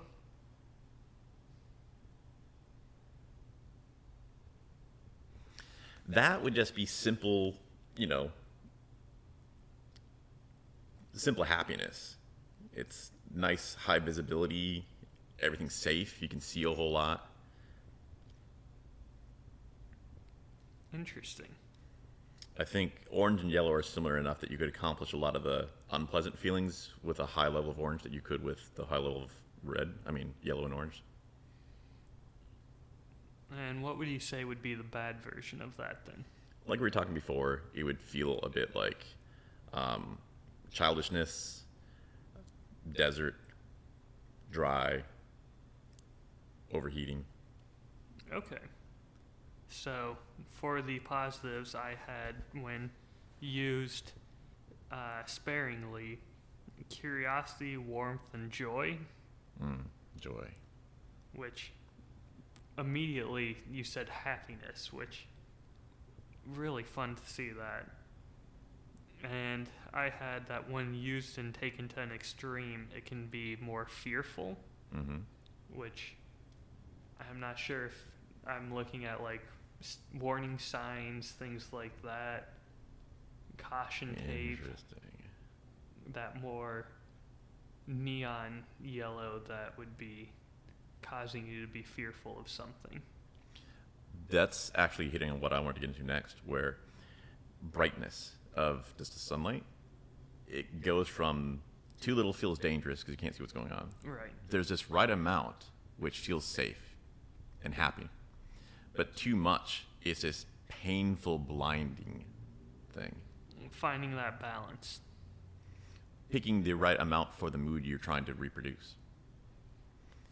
That's been also interesting for me. I feel like that is the best gateway of filmography because it comes down to there's that saying that filmography is trying to alter the film to make it look like how it felt. So you're not trying to fake something. You're just trying to make that the You're trying to get that emotion across, not necessarily the reality. Yeah, and you take story completely out of it. Light is a really big thing on that. So you go out and you go, what is going to be the like the happiest time of day for us to go have a lunch, get some beers? It's going to be like midday. The sun's up, everything's super bright. In the real world, with your real eyes, it feels so good. But when you take a photo, it looks harsh. The shadows are really like rapid, and it's, there's something hiding there. Like noon is actually one of the most like dangerous looking times of day in a photo. Complete opposite way it looks to your eyes, and it's like that weird, weird thing. No, you want to wait till golden hour, which is what, probably five, six o'clock? Yeah, Maybe exactly. a little later, even. So that's an interesting concept, but that noonday thing is the biggest example I see of the difference between reality and how you perceive reality and how you perceive the photo of it. So why you would need to take these steps and have this skill to polish it, not to distort it and be fake, but to actually restore the feeling of what it actually felt like when you're there. Because I was pretty skeptical of that at the beginning, but now I'm completely convinced. I really like that viewpoint to it. That's probably the most convincing analogy I've heard. Hmm. All right, I'm going to try and keep us rolling on this list here. Green. What's your thoughts? Yeah, green is one I found really interesting. Uh, the I examples. definitely confused by this one myself, so I'm intrigued to hear what you say here. So the example that I see everyone online is something I completely disagree with. That green is someone said green is the color of computers. That's why they used it in the Matrix. Like less than three people on this planet has ever seen a green computer screen. Like I have, and you probably have. Most people they see their black and white one, or they see the, you know, the normal one. You know, most anyway. That's just a dumb thing. Yep.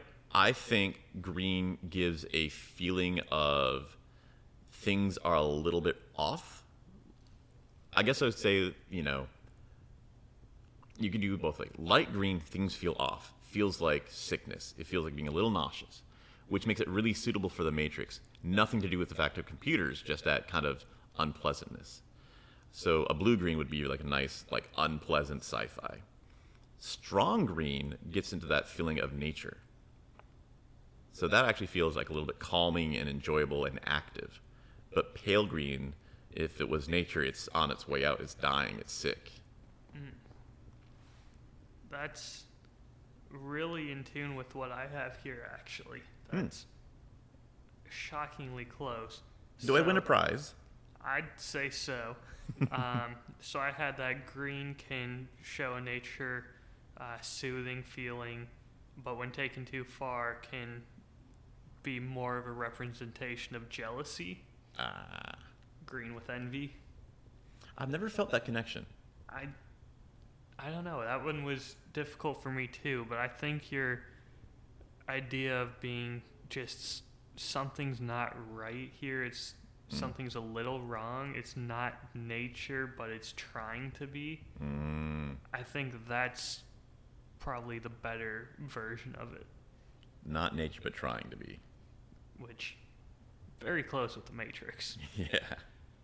Eerily close. It's kind of interesting to see these discussions, and sometimes we'll all come to the same conclusion, but for different reasons. And there will be times I feel like you can point out this person's actually wrong, but they got the right solution anyway. I would agree with that. All right, so next up would be blue, which you talked about a little bit, but just to summarize your thoughts real quick for us. That was my favorite one. That blue is the color of just coldness, but done well. It can feel like a positive thing of cold logic, you know, cold science, like, you know, kind of perfect, clean, you know, but done like in an unpleasant way. It can be distance, loneliness, actual freezing to death. You know, kind of the, the, uh, there's a word for this. The other kind of danger, not the active danger, but the danger of, um, like being stranded on a planet versus being stabbed with a knife. That like looming threat. Yeah, where it's, it's like you're already dead. It's just going to be a matter of time. Okay, I know what you're trying to say, but I can't think of the word for it myself either. Yeah. Um, which is very different from what I have here. So, what I have is blue in moderation and used well can convey confidence, trust, and loyalty, Mm-hmm. But then when taken too far, can show that you're over idealistic version of it. It's not a genuine. It's you're trying. It's it'd be like saying trust me at the end of something where you weren't questioning it, but now you are.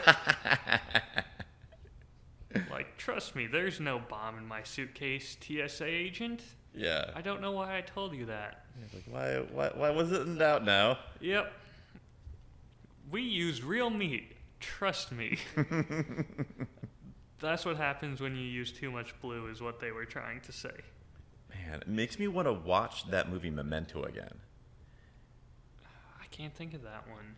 It's a very cor- that's a very cornerstone of that movie. So it's like about this guy who has no short-term memory, and the thing is, if everything's out of order because he can't even keep track of time, and everybody in the world is kind of uh, deceiving him in some way, and there's people who are helping him and people are hurting him. And I think if you watched it again just by the lighting, like you're talking about, you'd probably have okay, this is a real thing. This is sincere.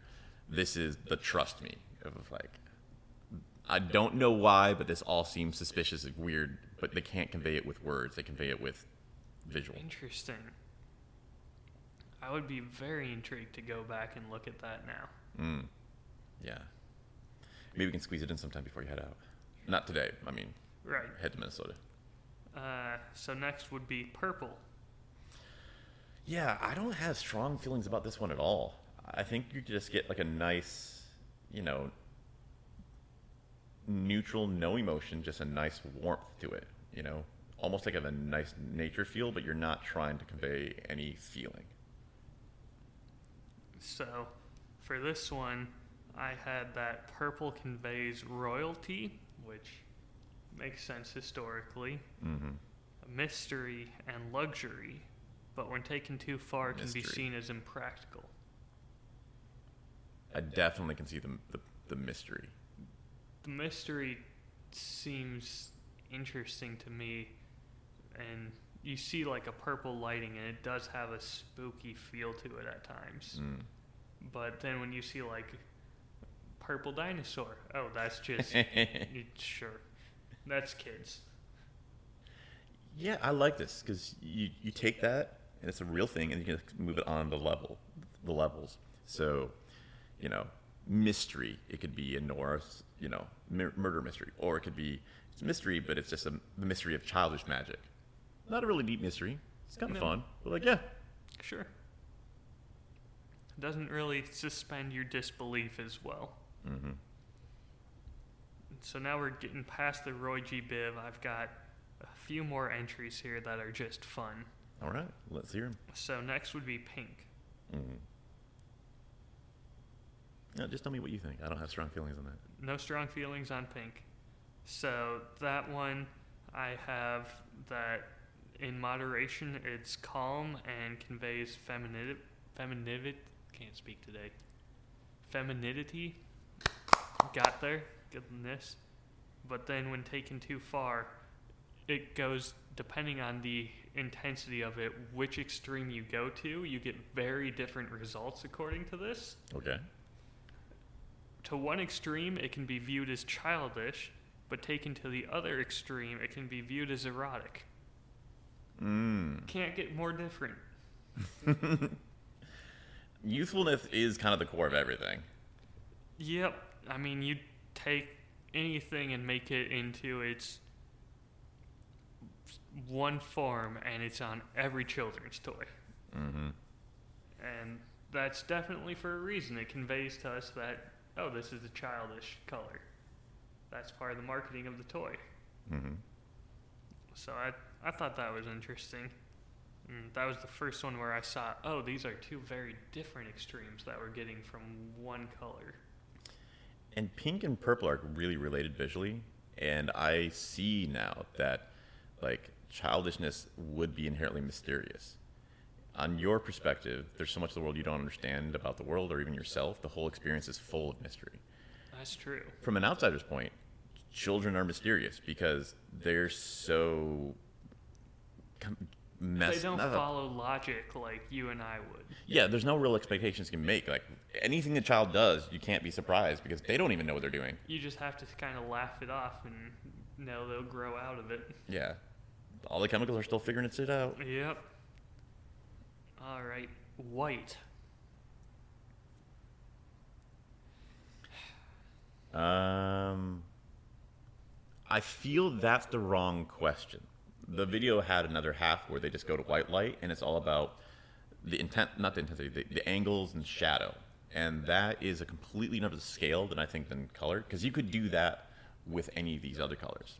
So I think asking about the color white is really just asking about absence or present of light, and that applies to all of these. So we do have a white, gray, and black on this list as well. Mm. So let's think of it more as the intensity of the light then. Yeah, so it apply to all of them. Um, I think that's just what we were talking about before. If you have a, the overdone versus versus the normal version versus the underdone version. Um, obviously, you know, gray put over everything is going to be like that whole subdued kind of somber feel. Uh, like not like raging sadness. It's just depression.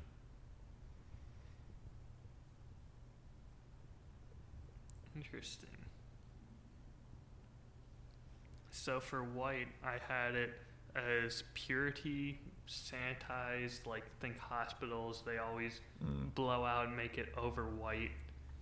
But then taken too far, it can feel empty. Mm. Yeah. For Yeah. gray, it had authority and neutral, but then when taken too far, it can feel unemotional. And for black, it was formality and power, but taken too far, and it can give a sense of rebellion. we really have to frame these in different situations. I feel like for this question, if you're just talking about shining the light on a scene or putting a filter over the scene, there's no real answers I can give for white, gray, or black. Right. But I think I get it. What you're getting at is what if it was an object in the scene? What if it was the clothing the character was wearing? What if it's your background of And the scene? and then it feels like a completely different. Everything that I said, it's thrown out the window, and it's a whole new set of emotions. It's so versatile.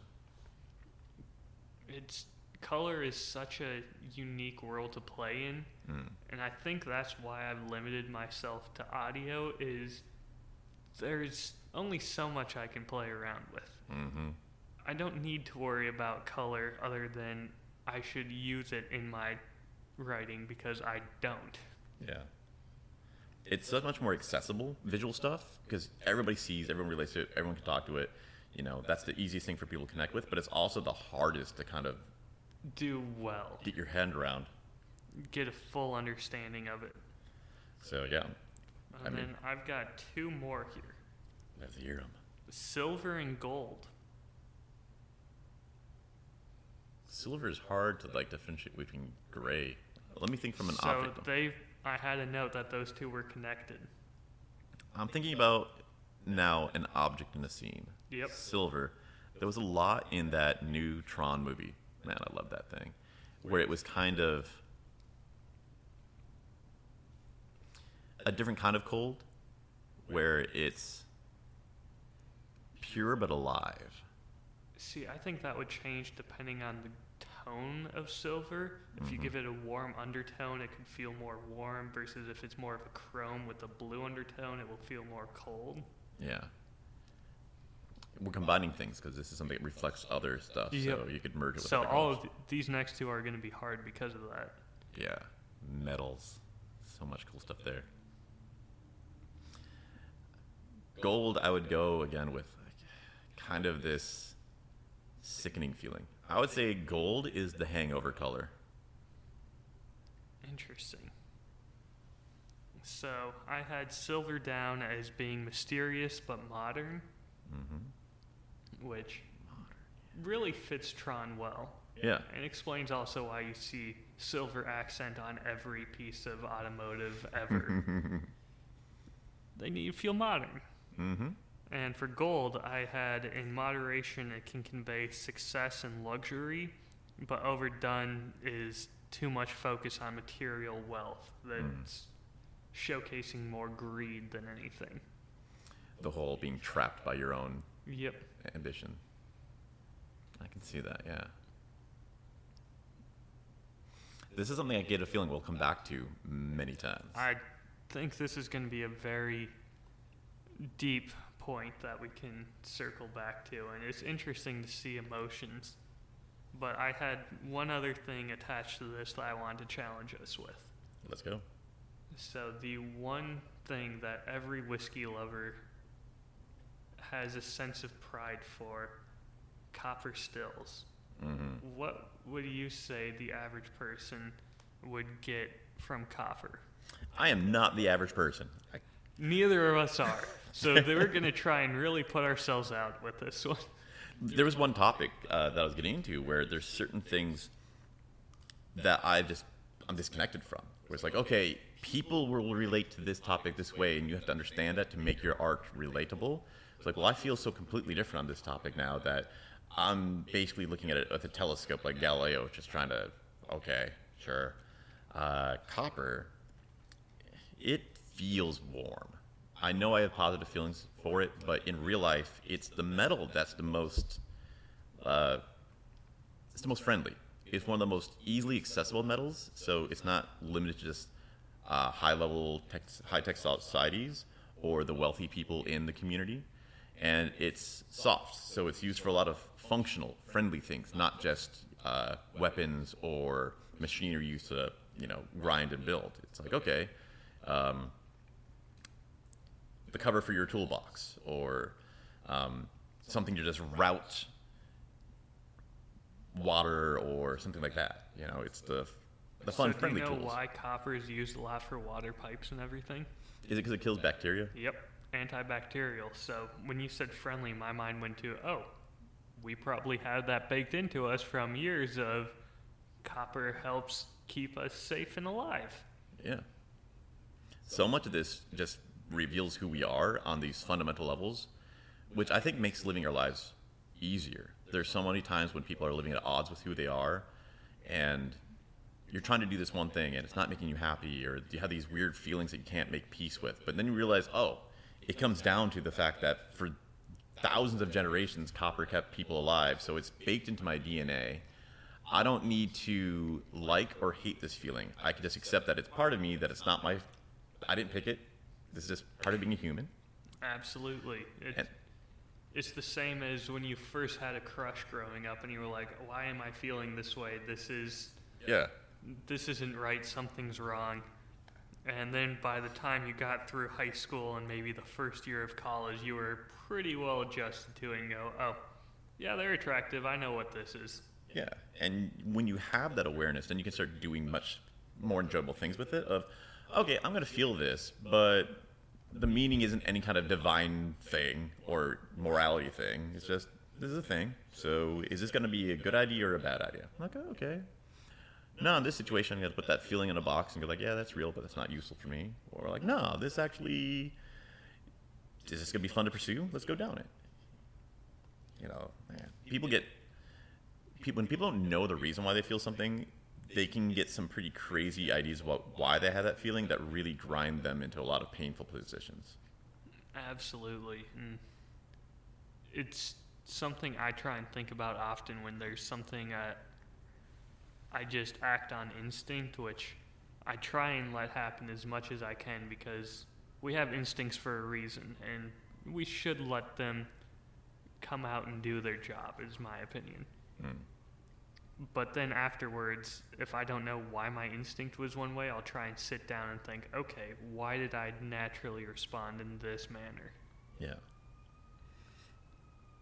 We'll try to d- dive into that every so often because I do think the more we do this kind of work, the more insights we're going to get into that stuff.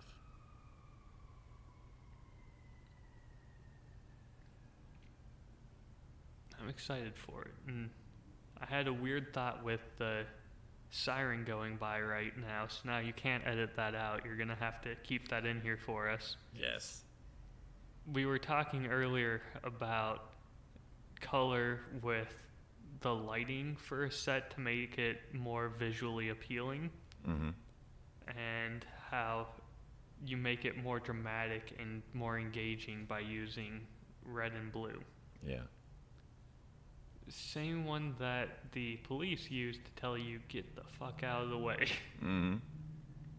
yeah, they're probably pretty good at getting our attention.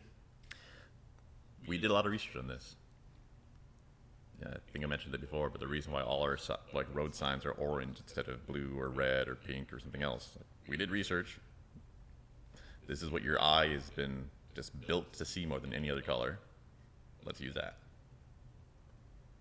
It's very interesting. All right. Uh, wanted to f- wrap up with one last thing. Yes. It was really helpful last time to have something to look into in the meantime. Investigated that, you know, zooming and zooming out as a gesture and a couple of things we talked about. Uh, for this week, I wanted to ask you uh, you had mentioned that there was some video that you were editing out that you're going to make a new version of, that you have it recorded, but you just need to cut some stuff. Am I remembering that right? Uh, so I did do a recording. Um, did not play around with the editing too much because the sound quality on it was garbage, which was why I needed the lav mic. Right. So again, now I have no excuses, and you are forcing me to take that next step, which I was not anticipating. So thank you for just shoving me forward into this. Yeah, that's my last question. I know you have a lot of things going on, so you know, no wrong answer. But you know, what's on the horizon for you? What are you working on? What are you looking on? What is something that you small enough that you could do? So, what I want to do is because I've taken so long now with my podcast, I want to just get like six episodes ready Hmm. and be able to release them one after the other for once a week for six weeks Oh, that'd be nice. and release it as season two. Mm. So, the thing that I'm thinking about right now is going through okay, I, I want these stories in it, and I want to make a trailer that showcases just snippets of each one of the stories, and it's here's what you're looking forward to in season two. So you complete all of them and then make a trailer out of that completed material. Yep. So it's a lot down the line, but it's something that I've never done before that way, where I've even if I know what's coming next, I only tease that one. I don't tease six things in one and make them all wrap together. Mm. When I was working on this video thing, the guy called out, "You're probably making your videos, and then when you're done, make the thumbnail to put into it." He said, "Do it the opposite. Start imagining what you want your thumbnail to be, make that, and then edit your clips to make the mood that you created in that thumbnail. That process might work for your trailer as well." That makes a lot of sense because the thumbnail, you're trying to make something that would be as engaging and Mm. catching as possible. And so having your content fit around that would help make it more engaging and make it keep people interested. So you think of that idea of like what would you want your you know your trailer to be for those six stories, and that might give you not the material, but maybe the tone that you're going to set in your six stories. Well, it would help me even with picking out what stories is okay if I want to have this tone to my trailer and have parts of it where it's conveying this mood, I need to have a story that strongly focuses on that then. So you're giving me something great that's in the distant future. What is like the next thing that you will do? What is the next step? It doesn't have to be like the next thing you're going to publish, but what will be the next thing you will do related to either you know consuming knowledge or creating? Uh, it's either going to be creating a video now. Again, thank you for that shove. Or I'm going to try and finalize what bottles I'm going to write about for the next six episodes. Okay, so one of those two. I hope that next time we talk, I can ask you, hear either what got done or what you found out when you tried to do it and what you what questions you came across. That'll be good. What are you going to work on? I know you've still got to finish that class, but what are you actively working on next? yeah, so I am trying to get into being releasing a YouTube video every Friday. So I managed to do one last week. I did one today. So that's Very what nice. I showed. Um, the next thing I'm going to try and do is take both of those videos and then go through it and just find nice little five second segments that I like. Make those shorts. Combined, yeah, like should a short be five seconds? Should it be 60 seconds, 30 seconds? I'm going to get the answer to that question and then I'm going to combine enough of these little clips together. And then next time, I think I'm going to start with that. I think that'll be a nice way to for me to ease in. And if I have a couple, you know, 30 second, 30 second reels put together, you know, for Instagram, then when it comes time on like Thursday to start building my YouTube one that's longer, it might be an easier jump to take those and put them together. Okay. I'm excited for that. Can I add one challenge onto you for some point in the future just because I want you haven't really played around with this yet too much from what I've seen. All right? I want you to write a script for something that you would be talking over one of these videos for. Mm. Because the writing is the part where I feel that I do a good job of right now. And I'm not going to say I'm the best at it. I'm not going to say I'm even really that good at it. But that's something where I feel like I might be able to help you a bit more. Good point. That, you know, I really like the stuff you make. So if I start trying that, I can start learning from the expertise that you have to give. And I can, if even if you just have a base writing of something that you're trying to do, I can help go through what I've learned and see what direction you're going in and help hopefully steer you a little bit with that. That'd be great. This is a good idea. There's so many like big opportunities, and making sure to take advantage of them. That's that's wise. That's wise. Play to our strengths, right? Mm-hmm. So the thing I want to leave us with is next time this topic that I really am excited about that spilled off the plate because we have so many great things we're going to come to next week is how to create the feeling of a story being told without having any words and not even having a plot. You can have a purely emotional experience, an emotional journey, without having an actual action in the entire thing. And that's what we'll talk about next time. I am confused already and delighted by this idea. All right. Next time we'll be on video.